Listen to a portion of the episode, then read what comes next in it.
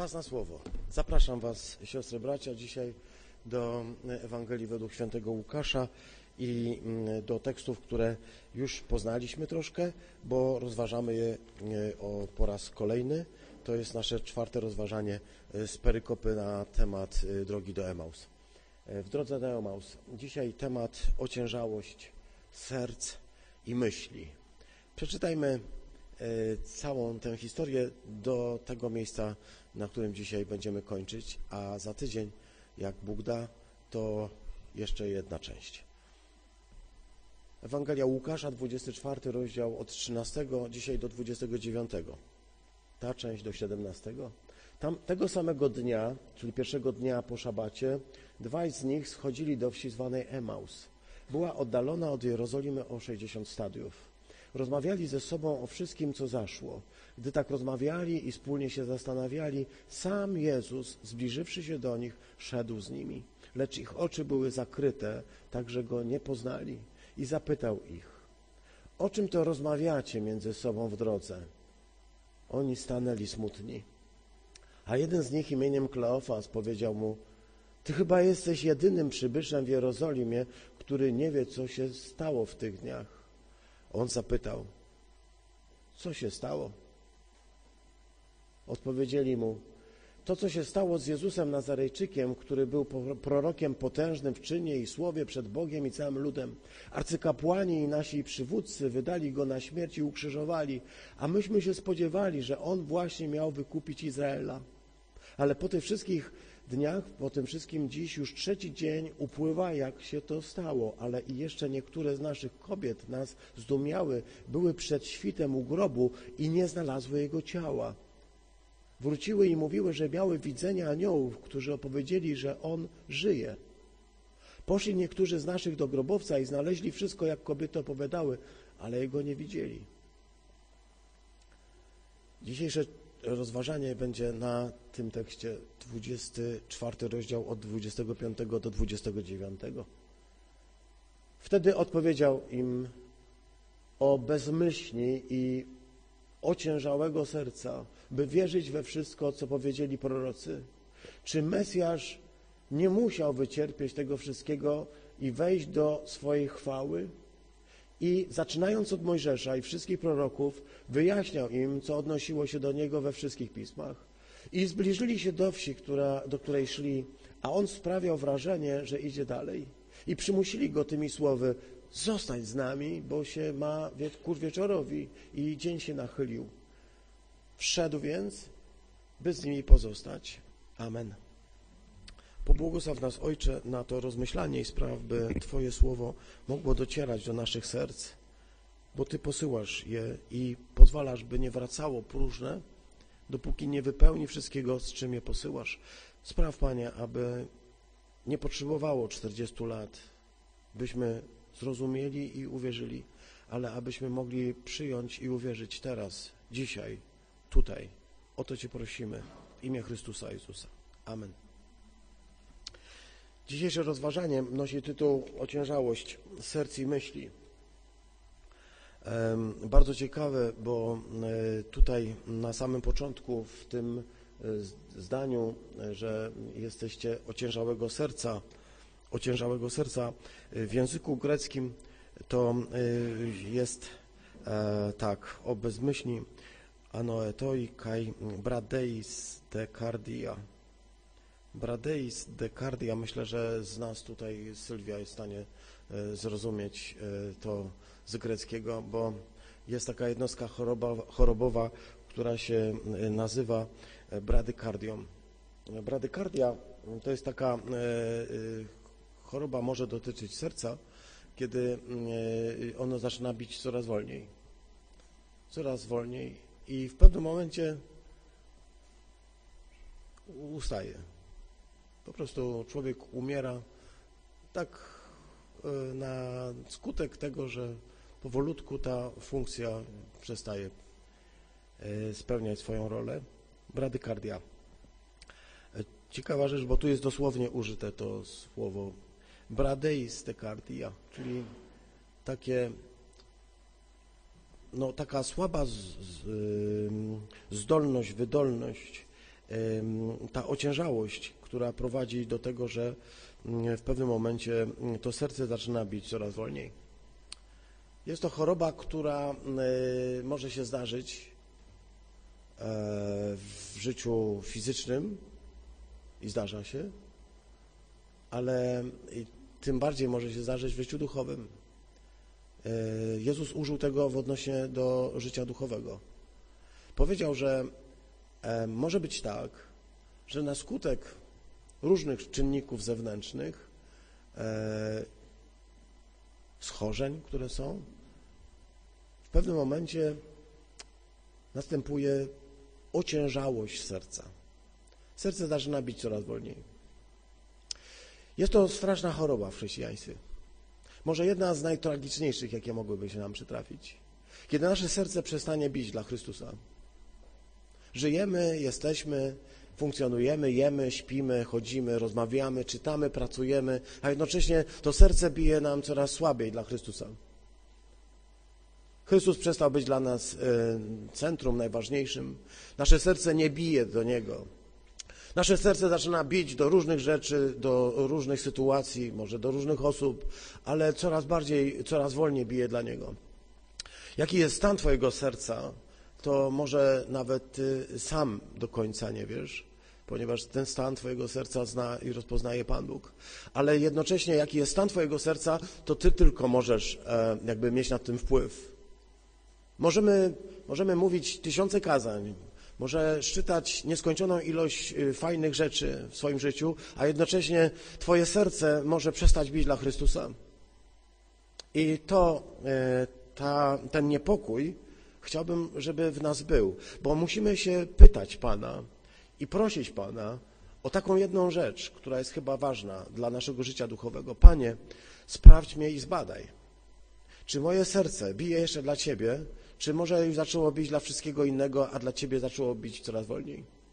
Wiesz, najbardziej niebezpieczną rzeczą jest to, że można tego nie zauważyć. Kiedy cierpisz na tę chorobę, to ona jest y, nawet całkiem przyjemna, bo ona po, po, powoduje, że zaczynasz coraz słabiej się czuć. W tym sensie nie czujesz żadnych boleści. To nie jest tak. Od po prostu powolutku y, gaśniesz. Nawet nie wiesz kiedy. To się kiedyś zaczęło, ale w pewnym momencie zaczyna się dziać tak, że po prostu odlatujesz, tracisz przytomność i przestajesz żyć. W życiu duchowym jest to jedno z najniebezpieczniejszych rzeczy, bo wygląda, jakbyś żył dalej. Wygląda, jakbyś dalej myślał, chodził, robił, ale twoje serce przestało bić. Y, kiedy zaczęliśmy to rozważanie, y, zaczęliśmy od tego tekstu oczywiście od początku, a więc zaczęło się wszystko w Jerozolimie. Zaczęliśmy to od świąt Wielkanocy, to znaczy dokładnie pierwszą niedzielę po Wielkanocy czytać ten, ten, tekst. Zaczęło się wszystko w Jerozolimie i ta podróż wiedzie od y, Jerozolimy do oddalonego o 60 stadiów miejsca, które nas zajmowało na początku, czyli do Emaus. 60 stadiów to jest jakieś 10-11 kilometrów. 10-11 kilometrów to jest dokładnie tyle, ile potrzeba z Braniewa do Fromborka. Albo na przykład z Fromborka do Braniewa, bo to jest bardzo podobna odległość, jak się pewnie domyślacie. Normalny człowiek pokonuje ten, ten dystans 10 kilometrów w około godzinę 45 minut. Mówię tutaj normalny człowiek, taki, który idzie średnio 6 kilometrów na godzinę, czyli taką, takim średnim tempem. Można iść oczywiście mm, zdecydowanie mm, wolniej, spokojniej. Można się też po drodze kilka razy zatrzymać. No, można różne rzeczy i ta podróż może trwać więcej, ale jeśli człowiek idzie takim normalnym tempem, to godzinę 40 minut powinien dojść z te 10 kilometrów. Natomiast wczoraj, z tego co się orientuję, Wojtuś, gdzie jest Wojtuś? Wojtuś, przebiegłeś ten, ten trasę 10 kilometrów w, w jakim y, czasie? 57 minut 17 sekund. Czyli te 10 kilometrów można przebyć y, w stanie y, znacznie krótszym. Ja bym potrzebował pewnie dwie godziny, Wojtuś potrzebował zaledwie godziny. Gratulujemy Wojtuś, naprawdę serdecznie gratulujemy, naprawdę. Dla mnie to mistrzostwo. Nie wiem, co Andrzeju myślisz na ten temat? Dobrze, nie? Dobry wynik. Godzina czasu 10 kilometrów. Tyle mniej więcej e, zajęło, zajęło, zajęło im pewnie E, mówię o tych dwóch uczniach. E, powrót z Emaus do Jerozolimy. E, pójść, i to było pod, pod górkę. Szli pewnie dużo dłużej. Szli, przystawali, rozmawiali, dyskutowali. Jak się tak e, rozmawia i dyskutuje, to nie można za bardzo szybko iść. Trzeba iść spokojniej, trzeba iść wolniej, więc pewnie ta podróż w tamtą stronę, choć z górki, była znacznie dłuższa niż tę powrotną, która spowodowała, że gdzieś na skrzydłach biegli i pokonali prawdopodobnie, nie mieli swoją życiówkę, jak mówią ci, którzy się na tym znają. To była ich życiówka, kiedy wracali do Jerozolimy, bo się bardzo śpieszyli, ponieważ Jerozolima około 18 godziny zamykała bramy, więc więc musieli się śpieszyć bardzo, żeby dotrzeć do Jerozolimy, zanim zamkną bramy. Mieli ważny powód. Chcieli pobiec do, e, i znaleźć apostołów, którzy w tej Jerozolimie ukryci z obawy przed swoimi wrogami, gdzieś zamknięci, zabitej dechami w izbie, próbowali przetrwać do rana. E, z Jerozolimy wyruszyło ich dwóch. E, w trakcie drogi doszedł do nich jeszcze jeden, którego określali mianem cudzoziemca. Wyglądał pewnie trochę inaczej, możliwe, że mówił trochę inaczej. Rozpoznali, że on nie jest stędy, wiedzieli od razu, że cudzoziemiec, że przybysz, że to nie jest. Wiesz, takiemu cudzoziemcowi trzeba tłumaczyć po prostu wszystko po kolei. On nie wyglądał na zbyt rozgarniętego, bo tak zadał takie pytanie, yy, gdy oni tutaj mówili o tym, że no coś się wydarzyło, on im zadał to pytanie, poja, to takie bardzo proste pytanie, co? No, co, co? Nie wiesz, co się wydarzyło? No co? Takie na zasadzie, no co się wydarzyło? No to zaczęli mu tłumaczyć. Zastanawialiśmy się nad tym, byliśmy pod wrażeniem tego, że on zaczyna, oni, oni zaczynają mu tłumaczyć yy, i mówić o Chrystusie, Jemu, czyli Chrystusowi. I mówiliśmy, że to jest fantastyczna historia, bo pozwala nam zobaczyć pewną ironię Łukaszową, y, bo on od razu nam mówi, że ten, którego spotkali, to jest Jezus. My to wiemy, tak jak Abraham wie, że to, co go spotyka w związku z Izaakiem, to próba. On, my to wiemy od początku, bo w pierwszych wierszach 22 rozdziału od razu jest napisane, że i Bóg postanowił wystawić na próbę Abrahama i powiedział do niego, idź, weź, złóż swojego syna na ofierze. Y, wszystko jest fajnie, tylko że Bóg nie powiedział tego Abrahamowi, co my wiemy. My wiemy, że Bóg postanowił go postawić na próbę. My wiemy, że oni spotkali Jezusa. My wiemy różne rzeczy z jakiejś mamy perspektywy, ale człowiek, kiedy żyje, to nie wie o tym, nie wie, że to próba, nie wie, że to jest Chrystus, nie wie o pewnych rzeczach. Jemu się wydaje, że jest sam, że jest y, tylko y, y, no po prostu w beznadziejnej sytuacji. Oni tak, oni tak czuli i myślę, że to rozważanie z y, tamtego mm, rozmyślania sprzed dwóch tygodni y, pozwala nam zobaczyć y, coś takiego, że Bóg ma poczucie humoru, kiedy mm, prosi, prosi ludzi, by opowiedzieli Mu o Nim. Co się stało? Opowiedzcie mi o Jezusie. Jak ja wyglądam, nie chciał tego powiedzieć, ale jak wygląda ten Jezus waszymi oczami? Ten, który właśnie z wami idzie ten, który was słucha, jak on wygląda. Mówiliśmy o ważnej rzeczy, jaką jest słuchanie. Zastanawialiśmy się nad tym, y, jak ważne jest to, żeby słuchać. Y, wysłuchał ich. Powiedzieliśmy, że jest to jedno z pierwszych przykazań i jedno z najważniejszych doświadczeń, które powinno być udziałem moim i Twoim. Zdolność do słuchania. Nie takiego, wiesz, że jednym uchem, a drugim uchem wypuszczasz, tylko takiego skup się i posłuchaj przez chwilkę, tak? Wiemy, że tylko tak można się czegoś nauczyć. Y, wielu uczniów siedzi na lekcji i wiemy, i wielu uczniów myśli o różnych innych rzeczach. Natomiast y, wielu ludzi może wrócić do domu i naprawdę powiedzieć, czego się nauczyło, tylko ze względu na ten y, rodzaj uszu, który mają. Jeśli masz uszy do słuchania, to słuchaj. Bóg dał ci uszy właśnie po to, żebyś słuchał. O tym rozmawialiśmy. Ale kiedy skończył słuchać, kiedy skończył słuchać, kiedy oni postawili kropkę, powiedzieli to wszystko, wtedy przemówił. I kiedy przemówił, to to nie było miłe. Bo zaczął od słowa, które nam się nie podoba.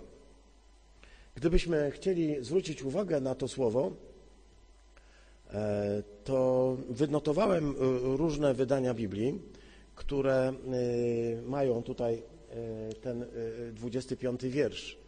E, można się na nie popatrzeć, ale ja dla uproszczenia też zrobiłem podsumowanie. Występuje to słowo, które tutaj czytaliśmy, ano eton, ano eton. Występuje tak, bez rozumu bezrozumni, bezmyślni, nierozumni, nierozsądni, niemądrzy. Ale najczęściej w naszych tłumaczeniach występuje słowo głupi. Sześć razy z tych różnych tłumaczeń. Y, to są terminy, które zastępują to greckie słowo anoeton, anoeto i głupi. Y, głupi, bezrozumni, bezmyślni, y, nierozumni, nierozsądni, niemądrzy. No cóż, o nikim nie wolno mówić, że jest głupi. To wiemy z Ewangelii. Jezus mówi, niech nikomu, niech nikt nie mówi na drugiego brata, ty głupcze. Y, tutaj złamał przykazanie, które dał? Nie, bo y, jeśli używamy słowa głupi po to, by wyrazić naszą pogardę do drugiej osoby i w ten sposób zakwalifikować go do grona po prostu ludzi, którymi się nie liczymy, to wtedy rzeczywiście grzeszymy. Natomiast odcień tego słowa, jak robią to e, badacze bibliści, jest takie, że jakby to powiedzieć, to ono, ono jest trochę z wyższej półki, to słowo. I ono bardziej, jak tutaj pozwolicie, ma y, takie znaczenie delikatniejsze, y, używa się je y, w kategorii pewnej nagany, ale nie po to, by kogoś kimś pogardzić i y, go wystawić na pośmiewisko, jak w wypadku tego słowa, ale po to, by zwrócić uwagę na to, że mm, po prostu słucha i nie słyszy, co się do niego mówi. Jest bezmyślny.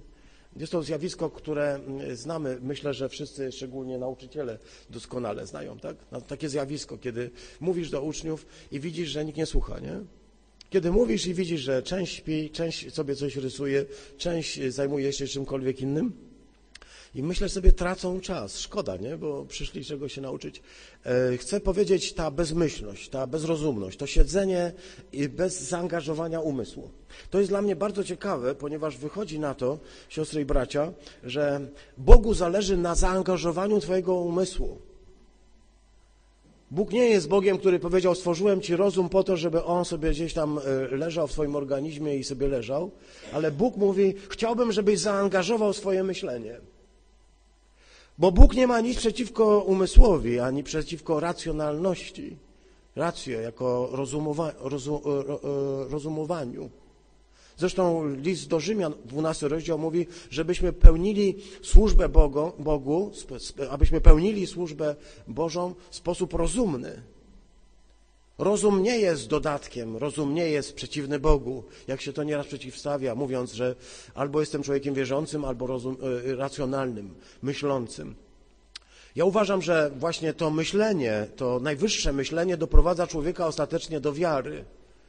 A więc tak naprawdę człowiek wierzący nie jest człowiekiem, który ma e, pozbyć się rozumu, przestać go używać, myśleć o tym, że nie, nie powinien, że się wstydzić, że, że ma taką jednostkę e, e, chorobową jak mózg czy coś takiego, tylko żeby z niej korzystał. Jezus to, co mm, jakby chce powiedzieć do tych ludzi, do tych dwoj, dwojga swoich uczniów, to, co chce im powiedzieć, to to, że oni nie używają rozumu. Dlaczego nie używacie rozumu? Czyli dlaczego jesteście bezmyślni? Wiesz, w słowie bezmyślni, znaczy nie masz myśli, nie myślisz. Pomyśl. Na ścianie y, tunelu, którym nieraz szedłem na uniwersytet, było napisane myśl to nie boli. Ale też myślenie jest przereklamowane, też widziałem taki. W, w, chyba wiem, który to napisał nawet. Myśl to nie boli. Chrześcijaństwo jest absolutnie związane z myśleniem, z racjonalnością, z rozumem. Jezus wytyka to apostołom i mówi im, że błądzą, dlatego że nie myślą, dlatego że nie wyciągają wniosków, dlatego że są e, zjawiska, które są jakby bardzo proste. E, jest akcja, jest reakcja. Czemu zaczął tak dynamicznie, bym powiedział. Bo to na pewno nie jest miłe, kiedy człowiek na dzień dobry usłyszy po, tym, po tej łzawej swojej historii, kiedy opowiedział, jaki jest, y, jaki strasznie jest mu smutno z powodu tego, co się wydarzyło, z powodu tego, że ten Chrystus, którego, znaczy ten Mesjasz, którym pokładali nadzieję, ostatecznie ich zawiódł, że ostatecznie ich rozczarował. Powinien usiąść z nimi i wiecie, tak nieraz myślimy, pogładzić ich po głowie i powiedzieć, o jacy jesteście biedne żuczki, tak, tak mi was szkoda. Co by tu zrobić, żeby wam było milej? Może zagram na gitarze. Tak, żeby wam było milej.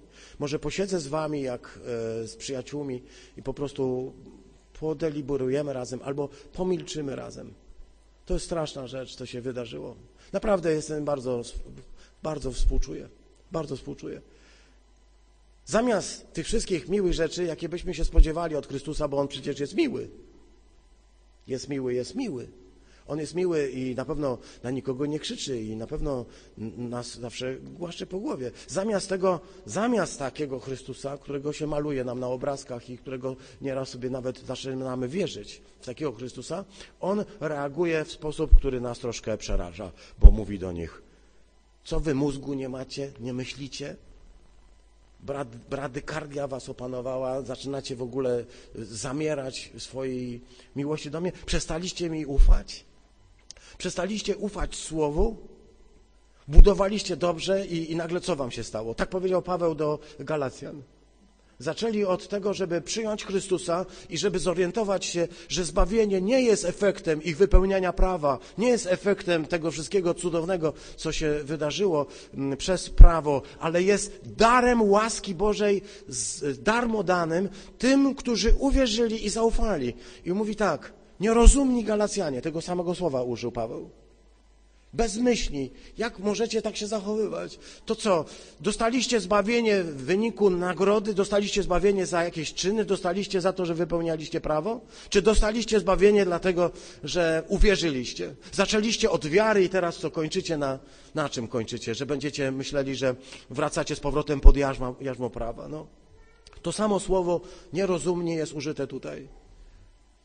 Może byśmy powiedzieli tak, e, Jezus tak Słuchał ich, słuchał ich historii i nie mógł się nadziwić. Ludzie, przecież oni nic nie rozumieją. Nic nie zrozumieli. Nic nie zrozumieli z tego, co się wydarzyło, z tego, co im mówiłem.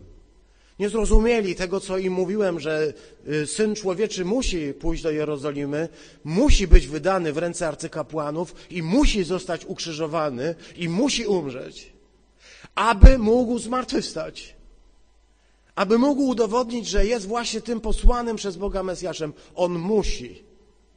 To słowo dei, które jest tu użyte, trzeba, żeby tak się stało. To nie jest tak, że to się tak przytrafiło. Musi się tak wydarzyć. On to tłumaczył, mówił raz, drugi, trzeci. A oni tego słuchali i nic nie usłyszeli. Nie zaangażowali ani słuchu, ani umysłu. No i jeśli nie zaangażujesz słuchu, jeśli nie zaangażujesz umysłu w wierze, to chcę Ci powiedzieć, zaczną Ci myśli same krążyć. Będziesz ulegał popularnym wyobrażeniom, bo czemu właściwie ulegli Ci dwaj? Ulegli popularnemu wyobrażeniu, że Mesjasz, który miał przyjść, nie tak miał przyjść. To Mesjasz powinien przyjść inaczej. I wiesz, Panie Jezu, chcę Ci powiedzieć, że przyszedłeś inaczej niż ja się spodziewałem. W związku z tym mam wątpliwości, czy to Ty przyszedłeś, bo ja mam swoją teologię.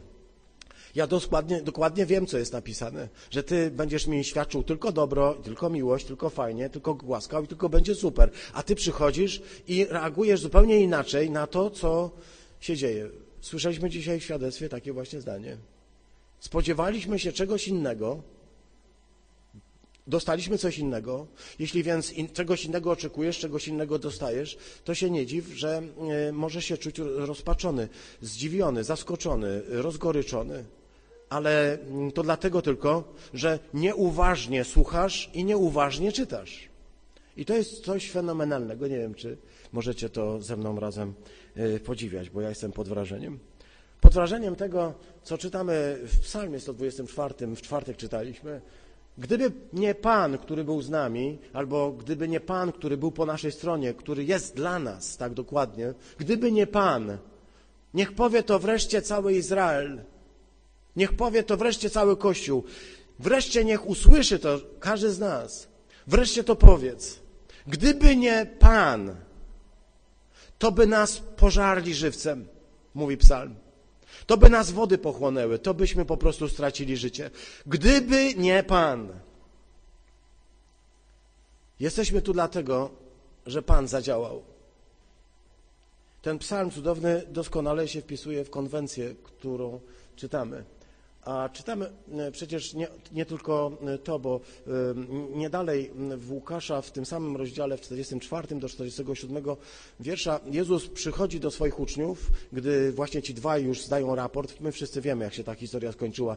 Nie będę nikomu o, psuł zakończenia, rozumiem, bo wszyscy czytamy Ewangelię, wiemy, co tam się dalej zdarzyło. Ale kiedy Jezus przyszedł do swoich uczniów, to czytamy, że znowu zaczął im wykładać pisma, znowu zaczął im mówić że e, te słowa, które do was mówiłem, będąc jeszcze z wami, że musi się wypełnić wszystko, co jest o mnie napisane. Musi się wypełnić wszystko, co jest o mnie napisane w prawie Mojżesza, u proroków i w psalmach.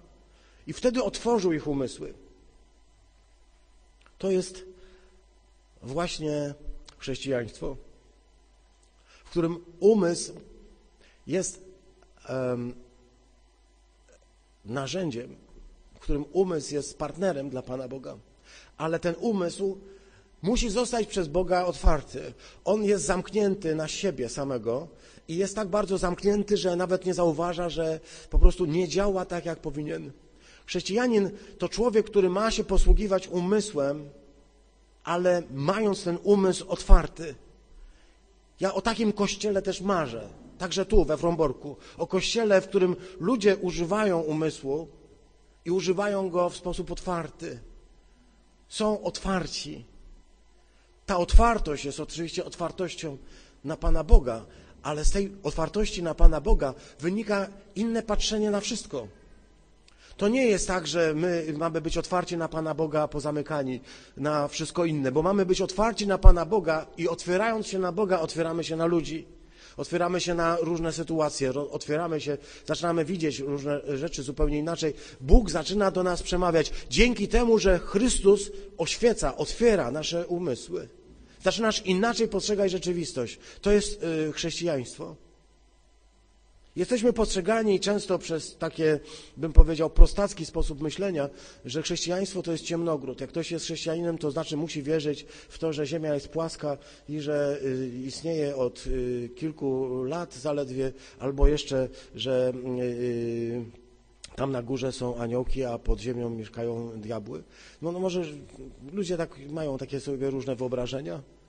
To, że okazuje się, że one są wszystkie mm, nasze własne i że w związku z tym zohydzamy w ogóle e, to mm, pojęcie Bożej y, suwerenności, Bożej wielkości, to jest inna sprawa. Najgorzej, kiedy zaczynamy w to po prostu wierzyć, a wtedy czujemy się zawiedzeni, kiedy nagle o, nauka sięga jakiejś tam galaktyki z 16 miliardów lat świetlnych. No i co wtedy? To się nie mieści w głowie. Kiedyś rozmawiałem ze swoim studentem, niestety, muszę przyznać, to był mój student z seminarium teologicznego, który powiedział, że on wierzy w płaską Ziemię, bo to, co mówią teraz naukowcy o tym kosmosie 16 miliardów lat, e, oddalonym, takim potężnym, to mu się w głowie nie mieści. No, nie, nie dziwię ci się, że ci się w głowie nie mieści, bo to 16 miliardów lat. To nie jest takie proste. Jemu się w głowie nie mieści. W związku z tym, co mu się mieści? Mieści mu się taki klosz, ziemia pod kloszem, tak? I, i słońce, które tam sobie chodzi. To mu się mieści. Ale jeśli człowiek ma głupie wyobrażenia, wybaczcie za słowo głupie, ale takie nierozsądne, nie, nie, takie w tym sensie, nie chcę absolutnie nikogo e, pogrążać, każdy ma prawo mieć swoje wyobrażenie, ale kiedy masz złe wyobrażenie, to potem możesz być zdziwiony i będziesz musiał walczyć z wiatrakami, udowadniać wszystkim, że to wszystko, co oni wiedzą o latach w kosmos, to jest tylko udawane, tak? I, i to jest i, i dziwne. Chrześcijanin to nie człowiek, który w ten sposób myśli. Chrześcijanin to człowiek, któremu Bóg otwiera umysł, byś mógł, byś mógł sięgać dalej, byś mógł sięgać głębiej, byś mógł nie tylko sięgać gwiazd, ale też z drugiego człowieka, byś otworzył się i był zupełnie inny dla drugiego człowieka. Tutaj siedzą ludzie, którzy patrzyli na świat inaczej do spotkania z Chrystusem, a po spotkaniu z Chrystusem zaczęli widzieć świat zupełnie inaczej. I jeśli tak jest, to powiedzcie amen. Widzę, że nikogo nie ma. Naprawdę? No, amen. No dobra. Jak się tak bawimy? Amen. Nie, no ludzie, to, to było naprawdę wydarzenie.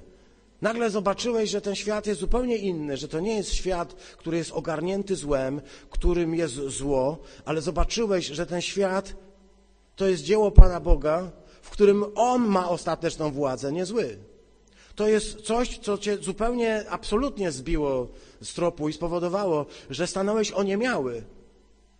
I kiedy do ciebie dotarło, to raczej nie powiedziałeś Amen. Amen. No. Tylko raczej to było coś takiego. Okej, okay, ale taki zbór.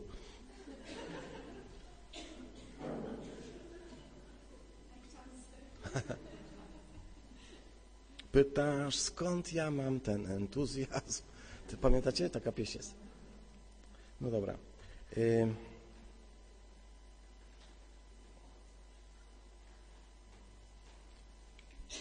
Chcę powiedzieć, że y okazało się, że ich smutek, ich cierpienie, te wszystkie rzeczy, które doświadczali, na które powinniśmy, y, rozmawiając z jakimś terapeutą, powiedzieć, wysłuchajmy, zaakceptuj to, zrób coś jeszcze tam sobą, wiesz, y, ale y, broń Boże, nie chcemy Ci dawać żadnych rad, bo my jesteśmy tylko od słuchania. Nie, to, to jest fajne. Słuchać to jest pierwszy krok. To wszystko, co się zdarzyło, ten smutek i cierpienie, one mają swoje źródło. W czym? W popularnych opiniach, uprzedzeniach, w, niewierze. W tym, że nie rozumieją i nie używają rozumu. Oni nie byliby smutni, gdyby wierzyli. Wiesz? To nie byłaby taka droga, wiesz, y, smutna w dół z Jerozolimy, gdyby wierzyli Chrystusowi i gdyby uwierzyli prorokom.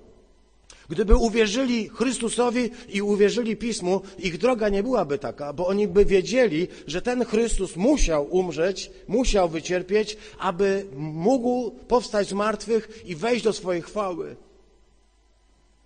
Może być tak, że źródło Twojego smutku nie tkwi w tym, że e, no taki, taki jest świat i trzeba będzie z Tobą teraz usiąść i płakać, ale w tym, że źle postrzegasz te wszystkie rzeczy.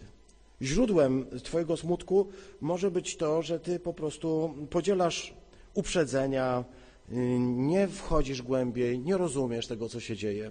Weźmy na przykład taki tekst, który bardzo mi się podoba, z pierwszego listu Piotra, E, apostoła. To jest e, pierwszy rozdział i od szóstego wiersza. Mówi święty Piotr tak, cieszcie się z Chrystusem, choć teraz na krótko doznawać musicie. Tak? Musicie na krótko doznawać. Musicie doznawać na krótko smutku z powodu różnych doświadczeń, które was dotykają, by próba waszej wiary okazała się bardziej wartościowa niż próba złota, bo marnieje ono, choć w ogniu się je doświadcza. Dla chwały i dla uwielbienia i czci przy objawieniu się Chrystusa Jezusa.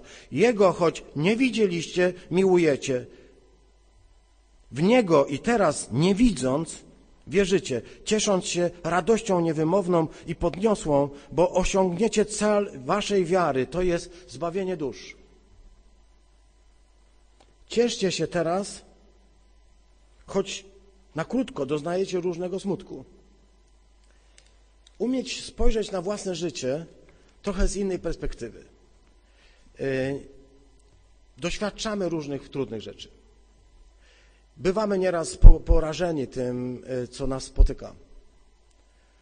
Jesteśmy zaskoczeni, mówimy, myśmy się spodziewali, że to będzie inaczej, a dzieje się zupełnie inaczej.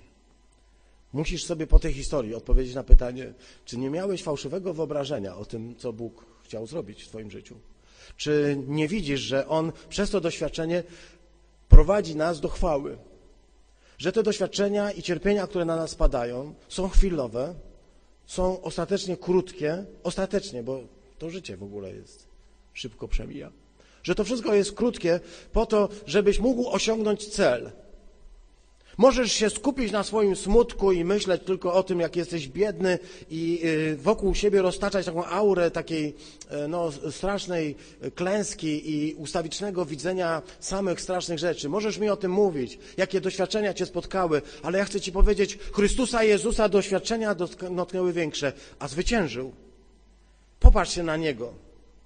To wszystko, co nas spotyka, te doświadczenia i próby, przez które przechodzimy, mają pewien cel – jeśli się na nich skupisz, to resztę życia spędzisz w smutku i przekonaniu, że jesteś po prostu jakiś dziwny albo gorszy, albo że Bóg cię nie kocha. Będziesz miał fałszywe wyobrażenie i pod tym fałszywym wyobrażeniem będziesz kroczył do swojego Emaus, który dla ciebie jest miejscem totalnej depresji. A ja chcę ci powiedzieć, popatrz się oczami wiary na to, że te doświadczenia i próby są testem, są rodzajem czegoś, co musisz przejść. Musisz tego przejść. Jak ktoś wam powie, że w chrześcijaństwie nie musisz przez to przejść, to się myli.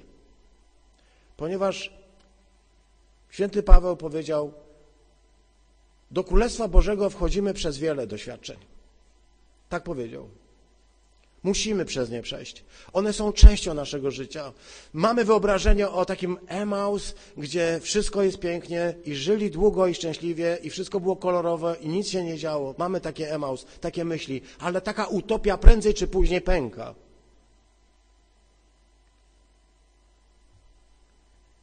Chcę, myślę, że to wszystko doskonale wiemy, ale zwróć uwagę, czy ten smutek, który cię napada, on nie jest skutkiem złego myślenia, nieprawdziwego myślenia, niezgodnego z zasadami. Takimi nie używasz rozumu. I będziemy się wszyscy nad Tobą pochylać, będzie Ci bardzo smutno, a koniec jest taki, że po prostu podstawowych rzeczy nie rozumiesz. Nie rozumiesz tego, że cierpienie, doświadczenie i próba jest rodzajem, przez które musisz przejść do Królestwa Bożego. Inaczej nie ma tam wejścia. Nie ma inaczej. Ciebie nie spotkały większe niż Chrystusa. Ty nie doświadczyłeś piekła, które On doświadczył. Ale pójdźmy dalej, bo oczywiście moglibyśmy na tym zamknąć, ale przecież e, mamy tutaj do czynienia z pierwszym kazaniem Chrystusa po zmartwychwstaniu, więc warto by było posłuchać. Powiedział do nich kazanie, pierwsze kazanie po zmartwychwstaniu. To kazanie po zmartwychwstaniu myślę, że jest fenomenalne. Bo poza naganą Jezus Chrystus rozpoczyna taką zwyczajną, naturalną służbę e, pedagoga wobec swoich uczniów. To, co yy, czytamy dalej, to kazanie, które w całości opiera się na Piśmie Świętym. Możemy yy, Możemy różnie głosić, ale to pierwsze kazanie Chrystusa, zwróć uwagę, ono jest nieskończoną egzegezą, niekończącą się egzegezą tekstów biblijnych. Zauważ, że jego kazanie nie zaczyna się od tego, żeby opowiedzieć im historię o tym, że słuchajcie, pewnego dnia patrzy, y, a tu grób pusty, jacyś aniołowie siedzą. To nie, nie jest kazanie o tym. To nie jest kazanie o pustym grobie, to nie jest kazanie o tym, że jacyś ludzie widzieli aniołów, to nie jest kazanie o tym, że przyszli uczniowie i nic nie widzieli. On w ogóle tego nie porusza. Co porusza? Co mówi? On czyta słowo. Krok po kroku, od Mojżesza, przez proroków, przez pisma, czyta słowo i wyjaśnia. Czyta i wyjaśnia. Jego kazanie oparte jest na słowie. I myślę, że tego wymagamy i domagamy się od wszystkich kaznodziejów, aby kto głosi, niech głosi jak Słowo Boże. Niech mówi jak Słowo Boże. Niech nie wymyśla swoich historii i swoich teorii, ale niech się trzyma słowa. Bo Chrystus Jezus, który mógłby mówić inne rzeczy, trzyma się słowa i na nim buduje swoje y, opowiadanie, swoją homilię, swoją egzegezę. Jest potrzebna reanimacja tym dwóm, bo ich serce zaczyna bić coraz wolniej. On to wie. I Bóg także posyła ci swoje słowo, aby ono się zaczęło jakby e, wywoła, by wywołało to mocniejsze bicie serca. Jeśli zdarza ci się, że czytasz pismo i serce ci zaczyna lepiej pracować, zaczynasz czuć, zaczynasz wracać. Dla mnie ważną rzeczą jest społeczność i wspólnota. Wspólne czytanie, wspólne rozważanie, bycie na wspólnym nabożeństwie, wspólny śpiew. To jest dla mnie coś takiego, co podnosi mnie na duchu, co powoduje, że znowu staję do pionu, bo życie y, ma to do siebie, że próbuje mi ciągle zgasić, ciągle zgasić, ciągle będę coraz wolniej, coraz wolniej, jakby ono tego ode mnie chce, żebym w ogóle przestał, żeby przestało bić serce. On zaczyna wyjaśniać na podstawie pism. On zaczyna pokazywać, że tak musiało się zdać, jak się zdało. Że kiedy czytamy Jego Ewangelię, kiedy czytamy to, co głosił, to było tak. Abraham rozradował się z tego, że ujrzał mój dzień, powiedział Jezus. Abraham się rozradował. Mojżesz o mnie pisał, powiedział w Ewangelii Jana. Przyszedłem, mówi w Ewangelii Mateusza, wypełnić prawo i proroków. I wspominają o tym listy. W zwoju księgi napisano o mnie. A w pewnym miejscu Jezus mówi, to powiedział Izajasz, gdy zobaczył chwałę Chrystusa, to znaczy to komentuje Jan, gdy zobaczył Jego chwałę i kiedy o nim mówił. Kiedy czytam takie miejsca, to wiem, jak brzmiała e, nauka Chrystusa do tych dwóch. Pokazywał im krok po kroku, pokazywał im coś dziwnego, że klęska, która spotykała różnych ludzi, Abla,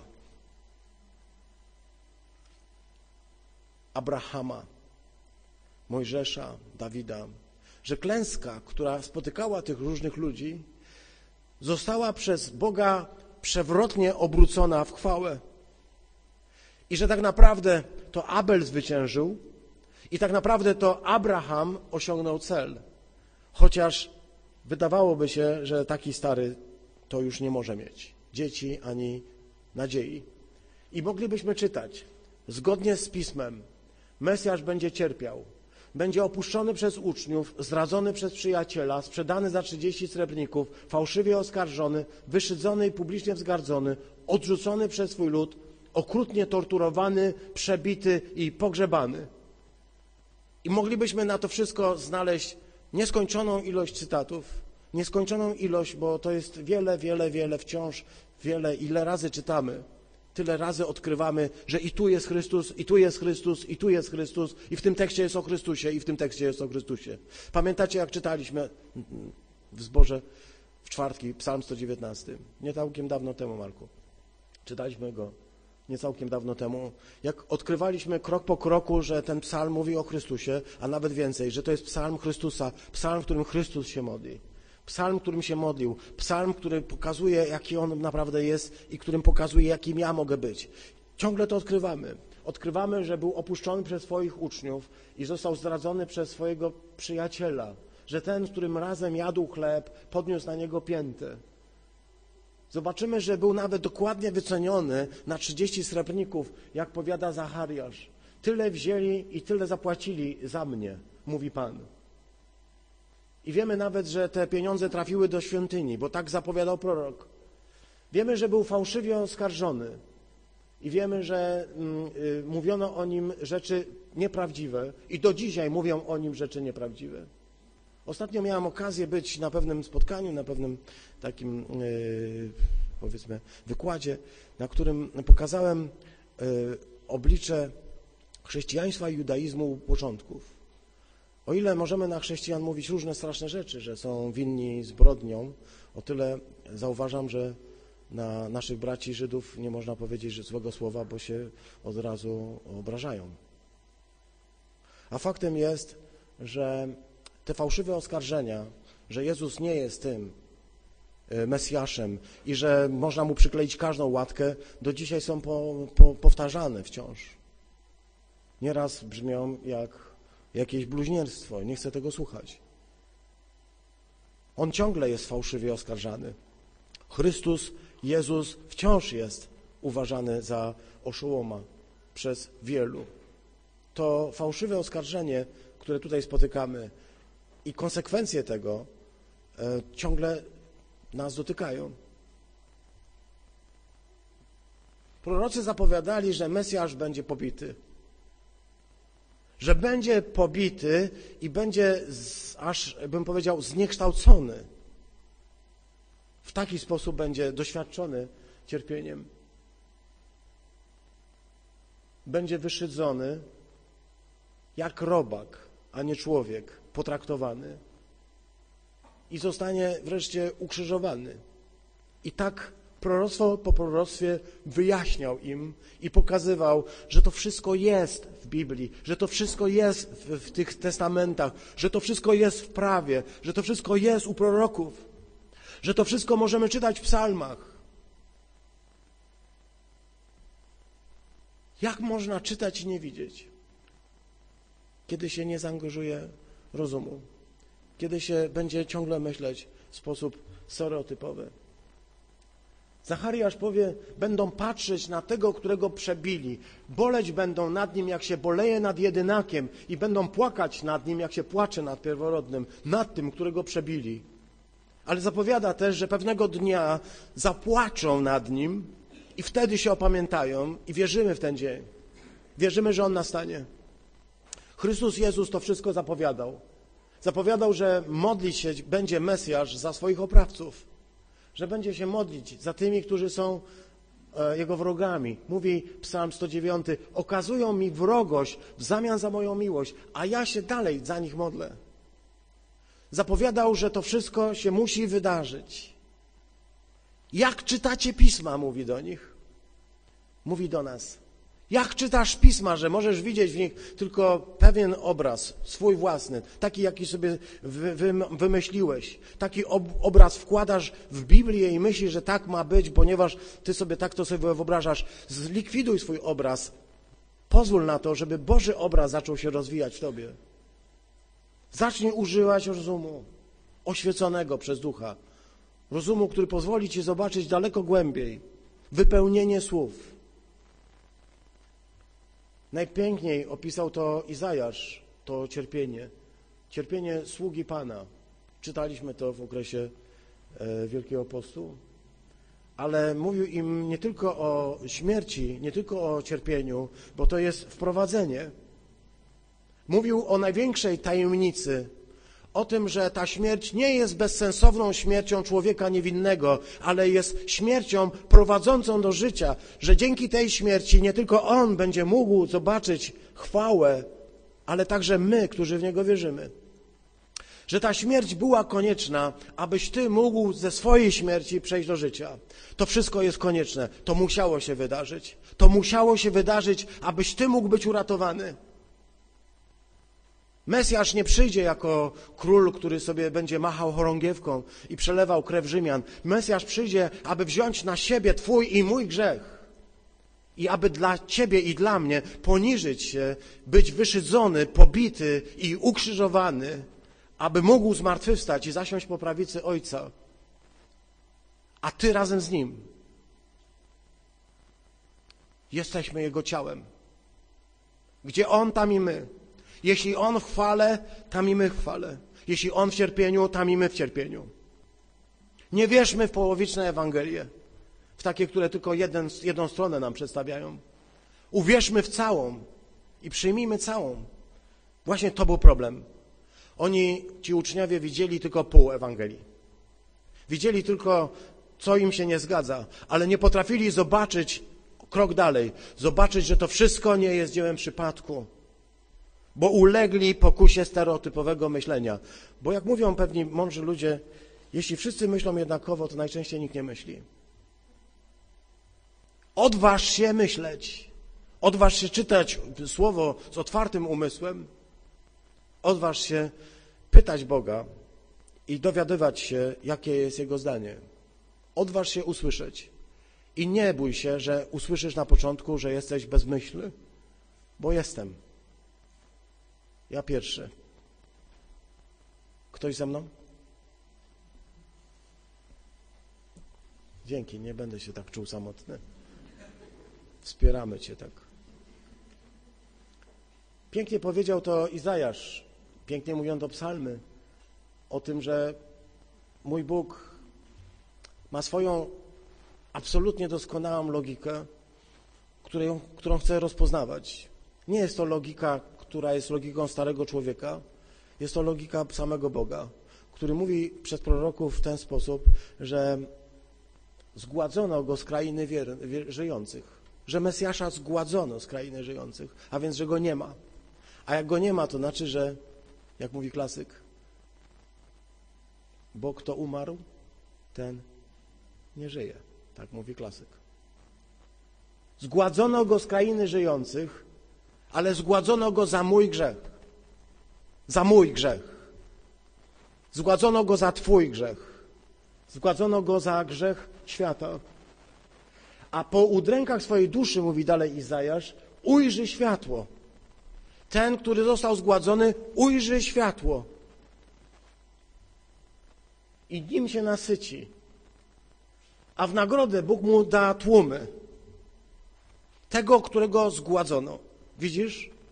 To jest logika, która potrzebuje otwartości umysłu, bo nasz umysł się zamyka w momencie, gdy ktoś mówi, ktoś umarł. Jak umarł, to nie żyje, ale Biblia mówi, kto umarł, ten żyje.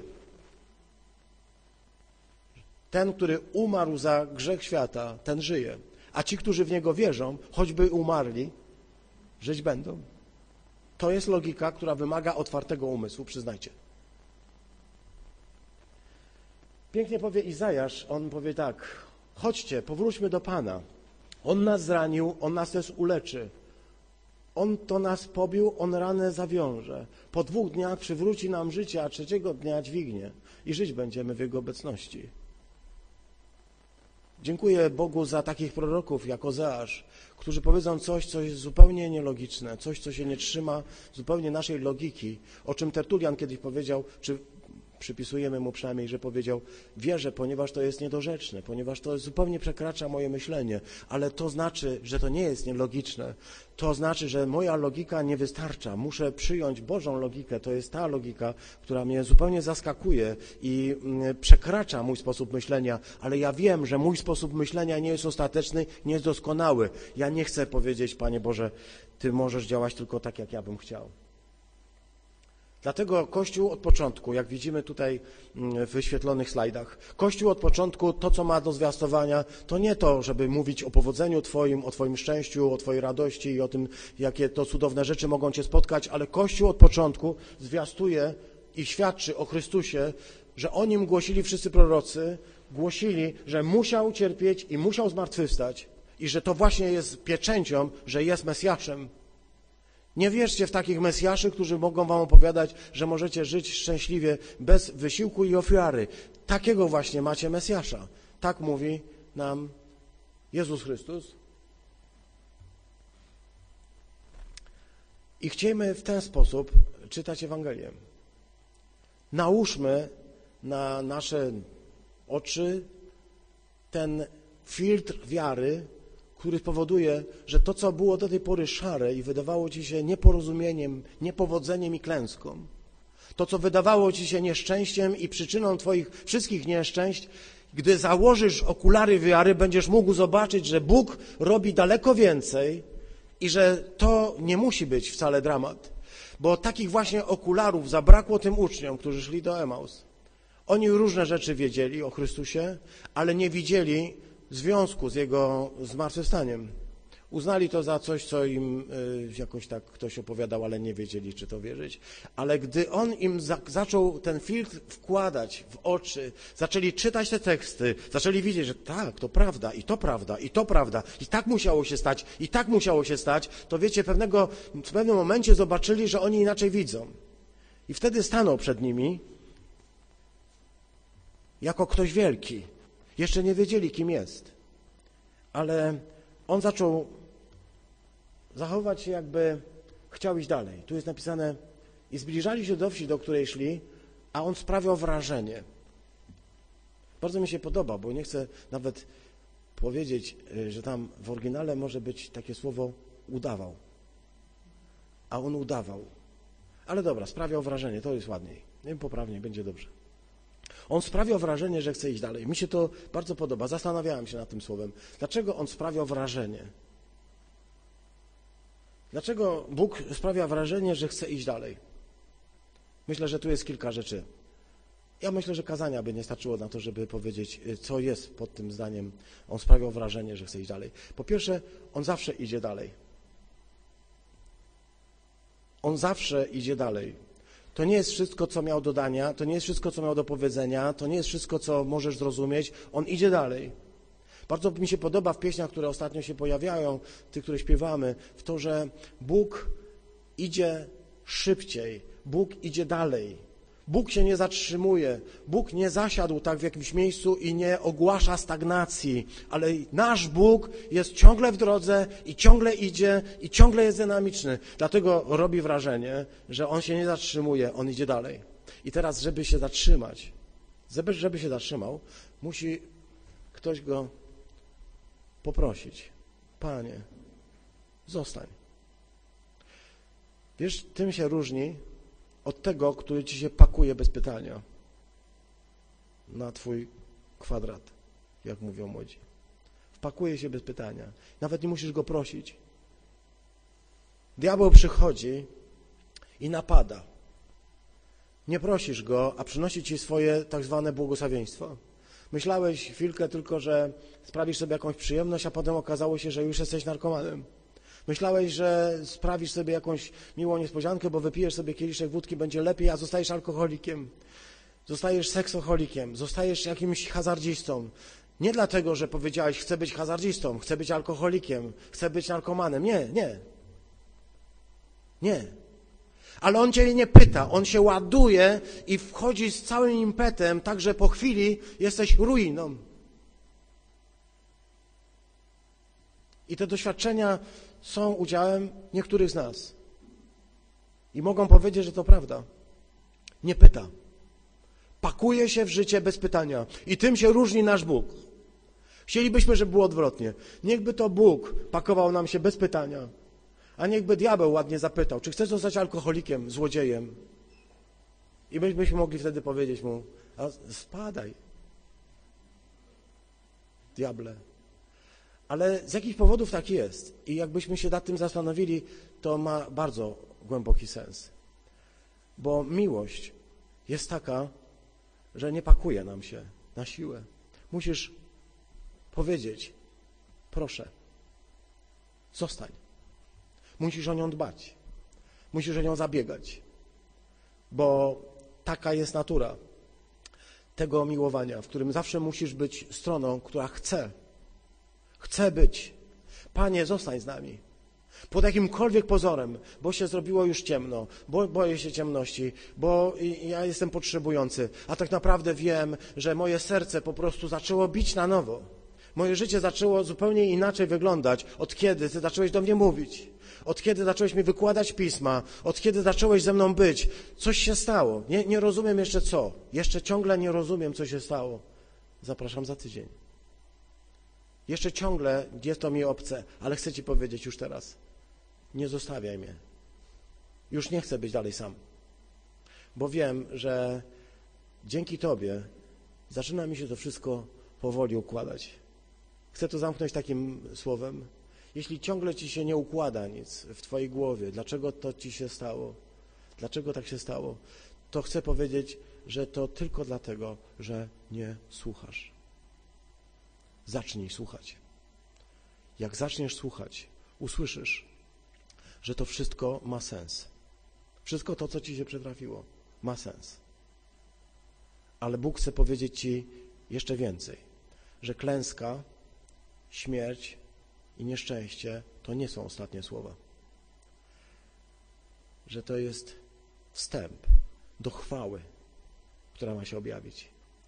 Ale jak wielu ludzi patrząc się wyłącznie na klęskę i śmierć, straciło wiarę i powiedziało, tak to ja nie chcę.